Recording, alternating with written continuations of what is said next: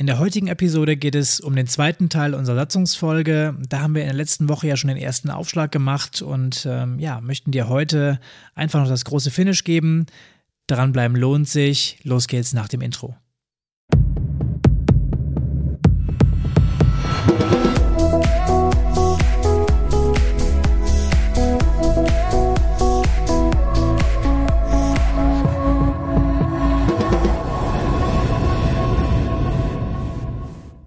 Und damit herzlich willkommen im Vereinstrategen Podcast, dein Podcast für alle Themen rund um die Vereinswelt. Wir sind Martin und Pascal und bringen dir neue Ideen für dein Ehrenamt. Wir haben ja letzte Woche, wie Pascal gerade schon sagte, relativ abrupt aufgehört. Ähm, wir hatten das ja so geregelt gehabt, dass wir uns an der Mustersatzung des Landessportbunds NRW langgehangelt hatten und hatten bei dem Thema Beiträge und Mitgliedschaften einmal aufgehört gehabt. Dementsprechend wollen wir jetzt einsteigen beim Paragraph 14, nämlich dem Thema Mitgliederversammlung. Da ist es so, dass sie grundsätzlich einmal im Jahr sein muss. Der Zeitpunkt ist allerdings frei wählbar. Wir empfehlen grundsätzlich, ähm, das in den ersten vier Monaten des laufenden Jahres zu machen. Ähm, es kann aber durchaus auch eine längere Frist bei euch in der Satzung äh, niedergeschrieben werden. Es macht immer dann Sinn, diese Versammlung früh nach Ende des Jahres zu machen, wenn ihr zum Beispiel einen Haushaltsplan verabschieden wollt oder auch vielleicht Investitionen genehmigt werden müssen. Ähm, diese Einladung zu dieser Mitgliederversammlung ist erstmal grundsätzlich per E-Mail möglich. Es ist nur wichtig, dass die Einladung in Textform an alle Mitglieder gesendet wird. Ein Punkt, über den wir, glaube ich, in bisher keiner einzigen Vereinstrategen-Folge gesprochen haben, ist das Thema, dass das Recht in der Satzung allerdings verankert sein muss, dass es neben dieser einen Mitgliederversammlung auch noch andere geben kann. Nämlich immer dann, wenn eine bestimmte Mitgliederanzahl, die wie in eurer Satzung dann festgelegt ist, ähm, eine außerordentliche Mitgliederversammlung verlangen will. Ähm, und da ist die Frage, ähm, wie viel Prozent wollt ihr halt quasi haben? Also ihr könntet euch zum Beispiel für 20 Prozent äh, der Mitglieder müssen dafür stimmen, dass wir eine außerordentliche Mitgliederversammlung machen oder halt auch mehr. Wichtig ist an der Stelle aber, und das ist gesetzlich vorgeschrieben, es muss in eurer Satzung einen Paragraphen geben, wo klar drin steht, dass es auf jeden Fall unter 50 Prozent aller Mitglieder sein müssen, die diese außerordentliche Mitgliederversammlung fordern können. Und was wir auch noch als Punkt bei der Mitgliederversammlung natürlich haben, ist, dass er festlegt, dass die Wahlen so geheim als auch offen durchgeführt werden. Ein weiterer wichtiger Punkt ist das Thema noch aus dem Absatz 8 der Mustersatzung. Und zwar haben wir ja auch schon in der ersten Folge gesagt gehabt, dass ihr natürlich eure Satzung ändern könnt und das steht jetzt genau hier drin. Da heißt es nämlich, zur Änderung der Satzung oder zur Änderung des Vereinszwecks ist eine Mehrheit von zum Beispiel, das könnt ihr frei wählen, zwei Dritteln der abgegebenen gültigen Stimmen erforderlich. Und auch hier gleich nochmal der Hinweis, macht es gleich bei der Gründung, dass ihr diese Regelung bei euch in der Satzung zum Thema Satzungsänderung aufnehmt. Weil ihr sonst nämlich später das Problem habt, dass alle Mitglieder laut Gesetz für die Satzungsänderung stimmen müssen. Und sind wir mal ganz ehrlich, ihr werdet nie alle Mitglieder überzeugen können, gewisse vielleicht auch blöde Regelungen für sie, nämlich zum Beispiel Beitragserhöhung oder Beitragsänderungen oder was ich nie was, durchzusetzen. Ähm, ja, das sehe ich definitiv genauso. Ähm, und damit können wir auch dann schon zum nächsten Punkt rübergehen. Das wäre der Paragraph 16. Da geht es um den geschäftsführenden Vorstand. Wir hatten es ja schon mal in einer vorigen Folge erwähnt, dass wir grundsätzlich dafür sind, eine ungerade Anzahl an Personen in den BGB-Vorstand aufzunehmen oder dem ersten Vorsitzenden ein doppeltes Stimmrecht bei Stimmgleichheit zukommen zu lassen. Auch das kann hier dann geregelt werden. Und ähm, ja, die Größe des Gesamtvorstandes, wie es bei euch im Verein am besten passt, wie ihr das von eurer Struktur am besten hinbekommt, könnt ihr eben selbst bestimmen. Die Aufgabenverteilung, die es im Vorstand ja eben gibt, also Pressewart, Schatzmeister, Kassenwart, wie man auch mal nennen möchte, ist äh, nicht vorgegeben. Das könnt ihr also selber machen. Also sowohl die Aufgabenbezeichnung als auch die Aufgabenverteilung. Und nur die Vertretungsmacht des Vorstandes gegenüber Dritte ist dann gesetzlich geregelt. Das ist der Paragraph 26. Ähm, wenn es also Dinge gibt, über die speziell die Mitgliederversammlung bestimmen soll, dann muss dieses in der Satzung verankert werden. Typische Dinge sind zum Beispiel der Verkauf oder Kauf von Grundstücken, die Auflösung des Vereins, irgendwie sowas. Also wirklich Sachen, die grundlegend in das äh, Vereinshandeln eingreifen. Ja, und ähm, dann dürft ihr in diesem Paragraphen auch regeln ähm, die Frage, ob der Vorstand allein vertretungsberechtigt ist, also ob eine Person alles alleine bestimmen und machen darf, oder ob es sowas wie eine gemeinschaftliche Vertretungsberechtigung gibt, dass äh, unter Verträgen immer zwei Unterschriften von BGB-Vorständen sein müssen, ab welcher Höhe das ist, ob das uneingeschränkt ist, all sowas, da dürft ihr hier völlig frei bestimmen, wie ihr es für euch handhaben wollt. Und diese Beschränkungen, die müsst ihr nämlich dann auch im Vereinsregister einmal eintragen lassen. Und man kann auch bei der Satzung noch darüber hinaus festlegen, wann der Vorstand dann eigentlich beschlussfähig ist. Ähm, das kann zum Beispiel sein, dass ihr sagt, okay, es muss eine bestimmte Anzahl der Personen des Vorstandes einfach anwesend sein, ähm, vorher geht's nicht. Oder es muss auch eine bestimmte einzelne Person auf jeden Fall anwesend sein, bevor ihr beschlussfähig seid. Das kann zum Beispiel der erste Vorsitzende sein. Beachtet auch den Fall, ähm, der tritt ja durchaus ein, dass ihr den Vorstand mal nicht vollständig besetzen könnt. Zum Beispiel, ihr habt keine Freiwilligen oder es gab einen unglücklichen Todesfall und auf einmal ist eine Person weggebrochen.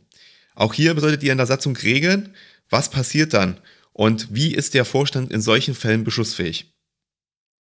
Das gilt zum Beispiel auch, wenn jemand von seinem Amt zurücktritt. Also ist er dann geschäftsführend trotzdem noch weiter im Vorstand? Ähm, was kann der Vorstand vielleicht machen, um beschlussfähig zu bleiben? Kann er vielleicht jemanden Neues berufen? Also was sind Themen, die eben hier geregelt werden können.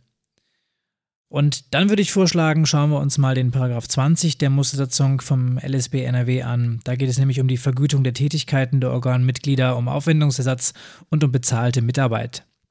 Und auch dieser Punkt sollte auf jeden Fall in deiner Satzung auftauchen. Die Vorstandsarbeit ist zwar grundsätzlich unentgeltlich, so ist es zumindest in den meisten Vereinen geregelt, aber natürlich kannst du auch in deiner Satzung bestimmen, dass du ein hauptamtliches Vorstandsamt bei dir im Verein hast. Darüber hinaus ähm, solltest du regeln, dass die Zahlung von pauschalen Vergütungen für ähm, Arbeits- oder Zeitaufwand möglich ist. Das ist dann die sogenannte Ehrenamtspauschale Aufwandsentschädigung. Ähm, hierzu haben wir schon eine eigene Folge gemacht, dass du bis zu 840 Euro pro Jahr ausschütten kannst an deine äh, Vorstandsmitglieder, um dann deren Zeitaufwand eben pauschal abzugelten. Jetzt ist allerdings so, wenn ihr in der Satzung ähm, das nämlich nicht drinstehen habt, dass ihr solche Zahlungen leistet, ähm, dann habt ihr das Thema, dass ihr gegebenenfalls eure Gemeinnützigkeit gefährdet. Weil auch wenn euch das dann auffällt und der Vorstand oder die Person das zurückzahlt ähm, oder quasi zurückspendet, dann ist das egal. Das interessiert das Finanzamt in dem Moment nicht mehr. Das kann man nicht mehr heilen, diese Sache. Ähm, was natürlich total unkritisch ist, wenn ihr das nicht in der Satzung festgelegt habt, ist, dass ähm, tatsächliche Aufwendungen halt bezahlt werden. Also zum Beispiel das Thema Reisekosten, Telefonkosten, was da halt alles ist. Das ist immer erstattbar. Ähm, da gibt es natürlich auch die Vereinfachungsmöglichkeit, dass ihr hier bestimmte Pauschalen festlegen könnt. Ähm, die dürfen allerdings nicht deutlich höher als die realen Kosten sein. Das müsst ihr auch entsprechend nachweisen können. Und ganz wichtig, die Arbeits- und der Zeitaufwand darf natürlich logischerweise von diesen Pauschalen nicht erfasst werden. Und dann springen wir in den Paragraph 22, das ist die Vereinsordnung. Man sollte, das haben wir ja auch schon mal gesagt, als Verein möglichst viel in Ordnungen auslagern, weil das Ganze einfacher zu ändern ist später und ähm, eben die Arbeit viel einfacher macht. Allerdings ähm, sind Ordnungen nichts Geheimes und müssen den Mitgliedern logischerweise bei Eintritt ausgehändigt werden. Also man darf jetzt nicht vor den Mitgliedern Sachen in Ordnungen verstecken, äh, weil man dann sagt, naja, das ist ja nicht in der Satzung drin, das wird schon keiner merken, das geht nicht. Die Mitglieder sind eben auch von den Ordnungen betroffen und müssen diese auch sehen und einsehen dürfen. Ähm, aber eben Ordnungen sind nicht Bestandteil der Satzung und ähm, deswegen ist das so ein Hebel, um die Satzung möglichst einfach zu halten. Ähm, und für die Mitglieder sind Ordnungen genauso verbindlich wie die Satzung selber, wenn in der Satzung nämlich Bezug genommen wird auf eine Ordnung, zum Beispiel die Beitragsordnung. Also wenn in der Satzung steht, ähm, die Beiträge sind zu leisten, die Höhe der Beiträge steht in der Beitragsordnung, ähm, irgendwie so in der Art und Weise, dann ähm, ja, ist es eben verbindlich für die Mitglieder. Und in der Satzung muss aber auch beschlossen werden, welches oder geregelt werden, welches Vereinsorgan die jeweilige Ordnung beschließen darf. Also ist es der Vorstand, vielleicht ist es auch die Mitgliederversammlung ähm, oder auch ein anderes Gremium, was für euch eben passend ist. Und wir haben uns jetzt einmal auch ähm, die Mühe gemacht und haben einfach mal so mögliche Ordnungen zusammengesucht. Ähm, also über dieses Thema Beitragsordnung haben wir ja schon genügend gesprochen, glaube ich. Es kann aber zum Beispiel auch eine Finanzordnung bei euch geben, eine Geschäftsordnung, ist auch relativ üblich. Jugendordnung, klar, wenn ihr äh, Vereinsjugend habt, braucht ihr auf jeden Fall eine Jugendordnung. Dann haben wir natürlich noch das Thema Engagementordnung. Da haben wir äh, in der ersten Folge auch schon sehr drüber gesprochen gehabt. Ähm, da ist zum Beispiel dann geregelt, wie sieht ehrenamtliche Arbeit eigentlich aus. Ähm, es kann aber auch Abteilungsordnungen geben. Ähm, wenn ihr jetzt Mehrspartenverein seid, dann ähm, kann jede Abteilung quasi nochmal individuell Regelungen für gewisse Bereiche für sich treffen. Oder, beziehungsweise das ist eigentlich schon fast ein Muss, es muss eigentlich auch eine Datenschutzordnung geben. Wir haben uns jetzt einmal die Linden Dudes rausgesucht nochmal und wollen da nochmal kurz reinschauen.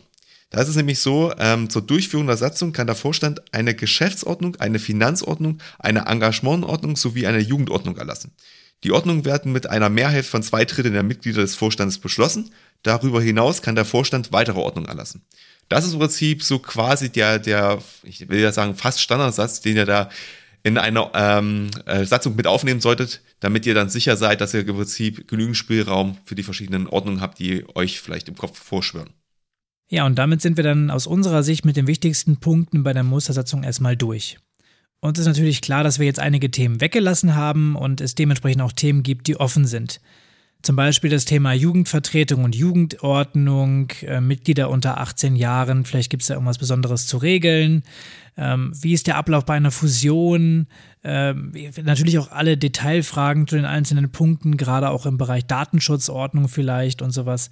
Da können wir jetzt einfach an der Stelle nicht tiefer drauf eingehen, sonst wird das hier komplett den Rahmen sprengen. Wenn dich das Thema interessiert, schreib uns gerne und wir gehen nochmal extra drauf ein. Genau, also wir werden grundsätzlich natürlich in Zukunft auch noch stärker auf Themen eingehen, ähm, welche wir hier nur angerissen haben. Ähm, aber wir denken, dass das Rüstzeug für eine Vereinsgründung jetzt auf jeden Fall bei dir vorhanden sein sollte. Und du kannst eigentlich mit dem wichtigsten Hintergrundwissen dann halt auch zu den Experten zum Beispiel vom LSB gehen und mit denen dann halt Detailfragen besprechen. Ähm, jetzt haben wir natürlich in der ersten Folge keine Zusammenfassung gemacht, weil es ja quasi wie eine Folge zu sehen ist. Aber das wollen wir natürlich jetzt an dieser Stelle noch nachholen. Und dementsprechend würde ich dich, Pascal, mal bitten, dass du einmal noch die Folge zusammenfasst. Ja, sehr gerne. Also die Satzung ist das Regelwerk des Vereins, ähm, welches du bzw. ihr bei euch dann frei bestimmen könnt, solange es sich an die gesetzlichen Rahmenbedingungen hält und diese konkretisiert. Orientierung für deine Satzung findest du in Mustersatzungen oder auch in Satzungen von anderen Vereinen. Schau dir also gerne mal an, wie andere Vereine das auch machen. Und es gibt auf jeden Fall Experten in deinem Landessportbund oder Sportkreis, die dich bei der Ausarbeitung der Satzung unterstützen können. Und besonders wichtige Punkte, die aus unserer Sicht in deiner Vereinssatzung auf keinen Fall fehlen sollten, haben wir in dieser Folge eben genannt. Das ist so ähm, die Basis des Ganzen. So sollte deine Satzung auf jeden Fall den Vereinszweck und auch die Maßnahmen zur Zweckerreichung regeln.